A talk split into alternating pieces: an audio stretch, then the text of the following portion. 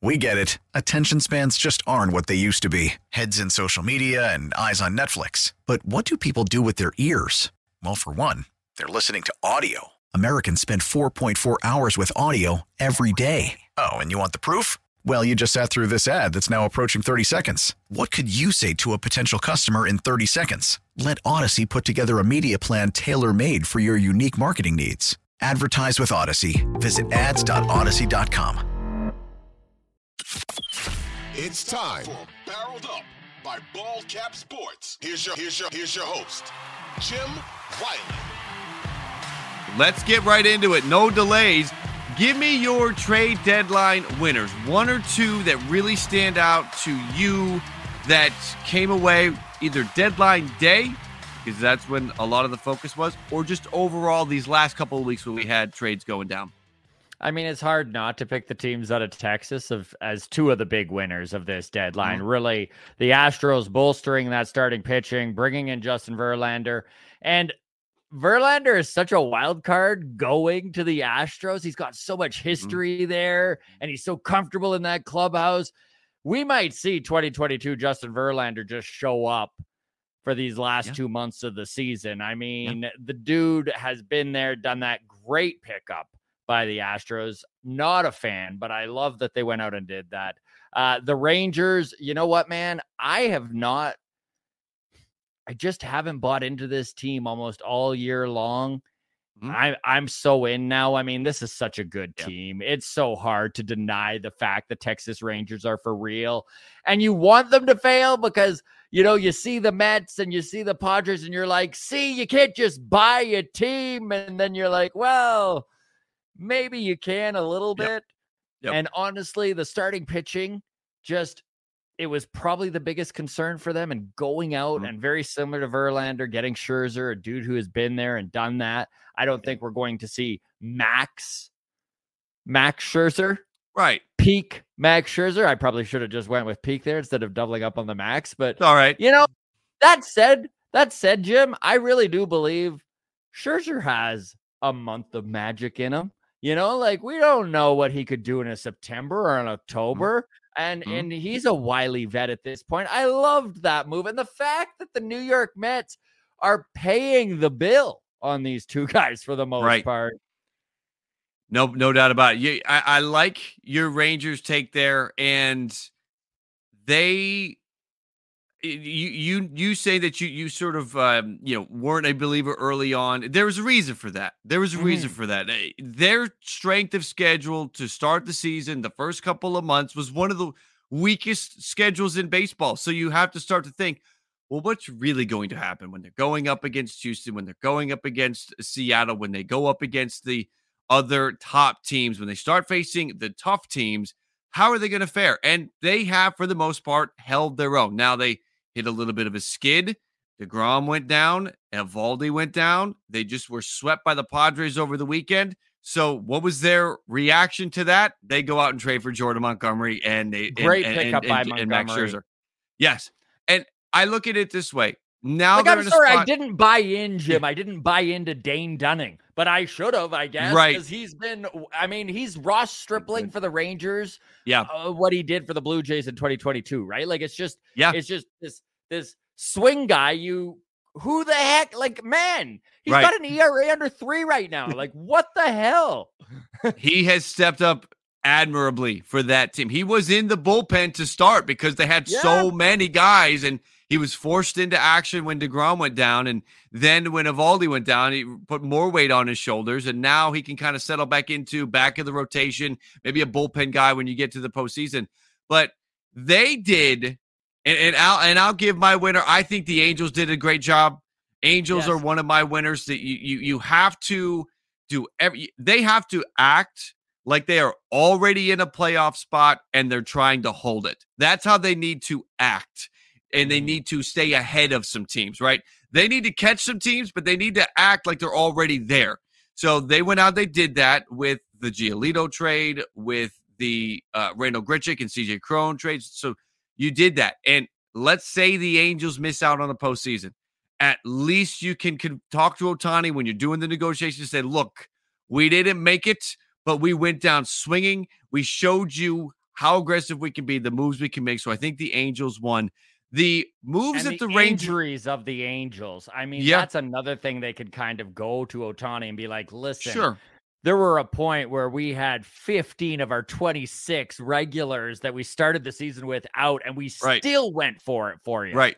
Right. Yeah. I mean, there's no Mike Trout out there right now, so they're doing the best. Mm. Taylor Ward went down. As soon as Taylor Ward went went down, that's when they made the trade. When they I, it, sort of step one, Taylor Ward, we find out he's out for the year. Step two, trade with the Colorado Rockies. So good job by the Angels. I also think in the end, a good job by the Cardinals.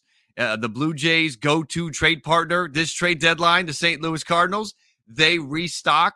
They number one goal had to be bring in some guys that could work their way into that rotation, build up that rotation. Maybe Mhm. not for 2024, but for 2025, it's a big area of need. They brought in a ton of prospect pitching. So I think the Cardinals also come away as winners. There are other winners for sure. And, and Jim, just Yeah. just for the Cardinals fans out there, Yeah. I have we've actually on the walk off had Sem Robberse and Adam Kloffenstein as guests on the show, and both Mhm. of them are very very intelligent young men that know the art of pitching. They really impressed me with how well spoken they were. And when you look at Adam Kloffenstein, uh, he's a dude who was really hyped, right? At like 18, 19 years old. And then it just took a little longer for him to develop, trying to get through the COVID year, right? Not every Right. prospect dealt with that as well. So Mhm. honestly, Clough is 22. Robberse out of the Netherlands, he's 21 and he's got four pitches that he hits his spots with regularly at 21.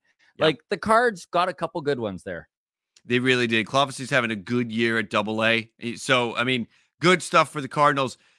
Sort of, we're we're gonna pivot to the deadline losers, and I can pivot very seamlessly by comparing what the Rangers did. The Rangers went out and traded for Max Scherzer and Jordan uh, Jordan Montgomery. Mm-hmm. If the Baltimore Orioles had done that, we would be talking about the Baltimore Orioles today as legitimate World Series championship contenders. You took my pick. That was I- my I- pick too. I apologize. They had an opportunity to go for it. They are a year ahead of schedule. They were a year ahead last year. They're Mhm. another year ahead this year. And that front office, the ownership is on the record saying, yeah, we kind of got ahead of the plan last year, but that did not impact our spending. We kept our spending where it was. Uh, Mike Elias was not allowed to make the moves he wanted to. I have a feeling the same thing happened this deadline. He was restricted. They go get Fujinami, who starts hitting everybody tonight against the Toronto Blue Oh. Jays, loads the bases, starts hitting everybody. Hey, good job. Good job, Orioles, on that one. Anybody that Mhm. liked that trade, I'm laughing at that one now. And the Flaherty trade, all that does is raise the floor, does not raise the ceiling. Flaherty is more of what the Orioles already have. Guys that you throw them out there Grayson five times, Rodriguez. Yes. Eh, right. you throw them out there five times, two times they'll give you a good start, three times they're going to implode, and one of them, it's going to be a so so. That's what they've got right now. That's what they get with Flaherty. They had the opportunity. And dude, I'm big. so sick. I'm so sick of hearing analysts kind of uh, defend that and saying he's stuck with his plan. He's stuck with where Mm-mm. they're at. You know what? When you got a chance to win, and let's face it, the mm-hmm. Orioles actually have a legit shot at winning, and it is Yep. so glaring where their area of need is. Right? It is a top end starting pitcher. I know the market during the trade deadline. You're going to need to overpay if there is a organization in baseball that can afford to overpay. It It's is them. the Baltimore Orioles, and to Yep. see them squander an opportunity to become the best team in the American League, it just doesn't make any sense to me. And if I Mm. Was that fan base, if I was the guys in that clubhouse, I'd be pissed, man.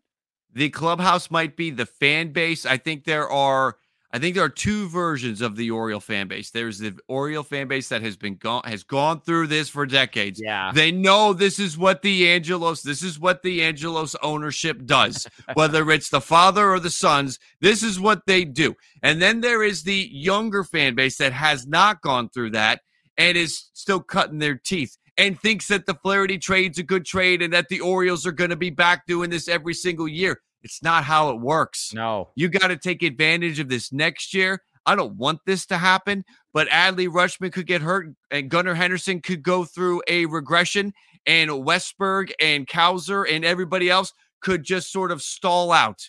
And, and, and Grayson Rudd, to, Go ahead. count on that young core taking another step forward. It's not always how it works. Development's not Mm-mm. linear. Winning isn't linear. I mean, when you get your opportunities, you should darn well take it. And the thing Yep. with the Orioles that boggles my mind, Jim, is that they need pitching next year. This would have Yes, been they a- do. like if if you're going to overpay, you might as well overpay and still be able to get somebody with term. It just makes no sense. I love that you picked this. Like even when I picked the Mm. Orioles, I was like, all right, I'll go off the board and I'll pick the Orioles. Right. Right. Like, I'm killing. I'm killing the Orioles. I did my grades and I gave the Orioles an F. I, I think that this was the, the the setup was there. It was right there on the table for them. Go for it. Establish yourself as. I mean, they have the best record in the American League right now. But do we believe that this Orioles team is the World Series favorite out of the American League? No, and it's Mhm. because of the pitching. They Yeah, had an 100%. opportunity. They failed. They're not going to go out there for newsflash. Anybody that thinks the Orioles are going to go out of this offseason and they're going to get two of the aces, they're not. You'll be lucky if they get one of the top six starting pitchers that are available. You'll be lucky if they even get one of them. It's and it'll be the one you least want. Yeah, exactly. exactly. Um, another deadline loser for me, and then I'll see if you have one more. But the Detroit Tigers, Eduardo Rodriguez, kind of hand in hand with the situation there. Erod decided that he did not want to up his market value, go pitch for a World Series contender, potentially crucial spotlight innings in October in the postseason. Take your value from 20 million to 25 to 28 million a year AAV if you can come up clutch for the LA Dodgers and help them win the World Series for 2 months. He said no. I want to stay in Detroit and lose and just be here with nobody watching. That's what he decided. Now, he had the right to do that. He had a no trade clause, and the Dodgers were on that list. He has family on the East Coast, didn't want to go away from the family. I'll say this you ever had a business trip that sent you away for like a week or a couple of days? Did you say no because I need to stay close to my family? No, it's work. You go on the business trip and you come back. This essentially was a two month Yeah. business trip for Eduardo Rodriguez. Then he can go and sign with Philly or Baltimore or the Yankees or the Mets or whoever in the offseason and spend the rest of his career on the East Coast. And oh, by the way, maybe be making $10 million more per year AAV because of what he just did with the Dodgers. He said no. And the Tigers, the Tigers to be in a position to be left holding the bag is a bad job by them because they knew that he could say no to a trade to the Dodgers. So to be a couple hours away from the deadline, have a deal in place, go to Erod and say, hey, we're sending you to the Dodgers. And he's like, no, I don't want to do that. You can't be in that position if you're the Tigers front office. You need to already have in advance talk with Eduardo Rodriguez about the Dodgers, and he should have already said no days before. And last about that, let's say that is what happens.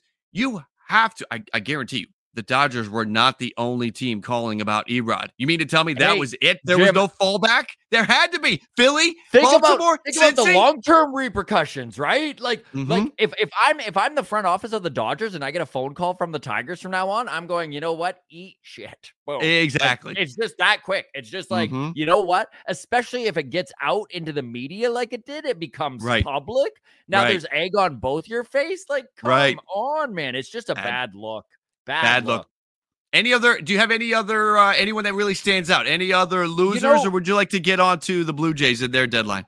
We get it. Attention spans just aren't what they used to be heads in social media and eyes on Netflix. But what do people do with their ears? Well, for one, they're listening to audio. Americans spend 4.4 hours with audio every day. Oh, and you want the proof? Well, you just sat through this ad that's now approaching 30 seconds. What could you say to a potential customer in 30 seconds? Let Audacy put together a media plan tailor made for your unique marketing needs. Advertise with Audacy. Visit ads.audacy.com.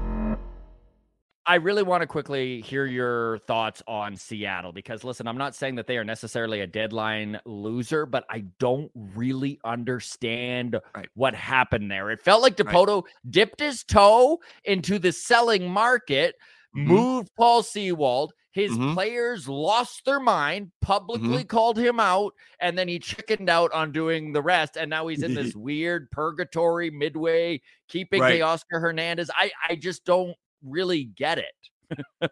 I don't understand it either. When they okay. when it when when it when it sounded like they were selling, they were a half game behind the Angels. The Angels are going all in, right? So if you're Seattle, what are you doing? I, I do think in the end you trade Sewald. They have other guys that they can insert at the end of games. So there's there's a pivot point there. I, I don't think that they will start losing games because they don't have Paul Sewald anymore. Now, if they had mm-hmm. traded a three or four key guys, then yes, you you adjust their projected win total. But just Paul Sewald, I don't think that's going to make that much of an impact.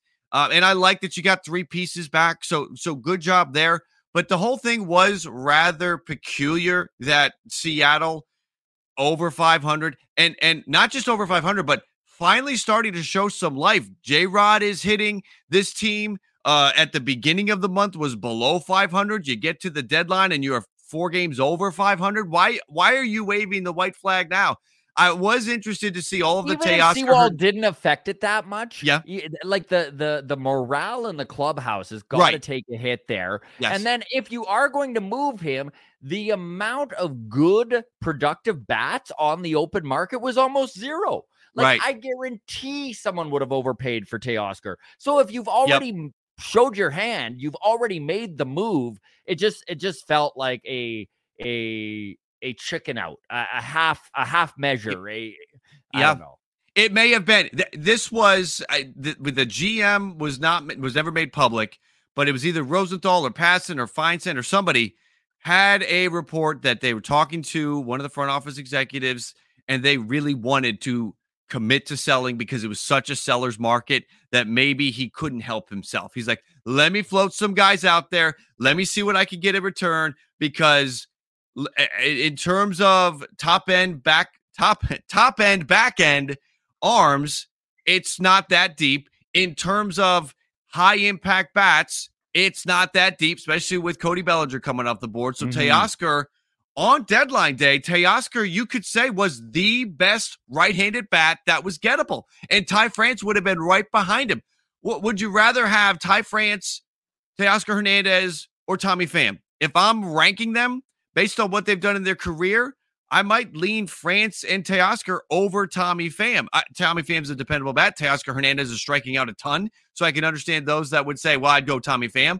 But what Teoscar Hernandez has shown in his career, I think the upside is higher with mm-hmm. Teoscar Hernandez. He could go up there, Teoscar, and hit 10 home runs in September, 10 home runs. And he could have a he could have a 20 homer uh August and September. He really could. He's he's got that in the bag. He and guy, he didn't yeah. he didn't go anywhere. I do think I would not be surprised if some of the Teoscar Hernandez buzz that we heard on deadline day was a complete Toronto Blue Jays yeah. work job. That they had their people leaking information out to get the Cardinals to execute that Paul DeJong trade because what the Blue Jays gave up for DeJong was rather minor.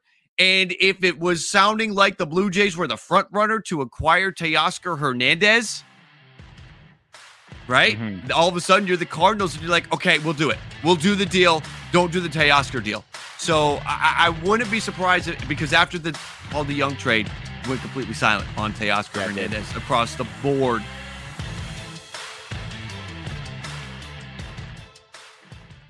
We get it. Attention spans just aren't what they used to be heads in social media and eyes on Netflix. But what do people do with their ears?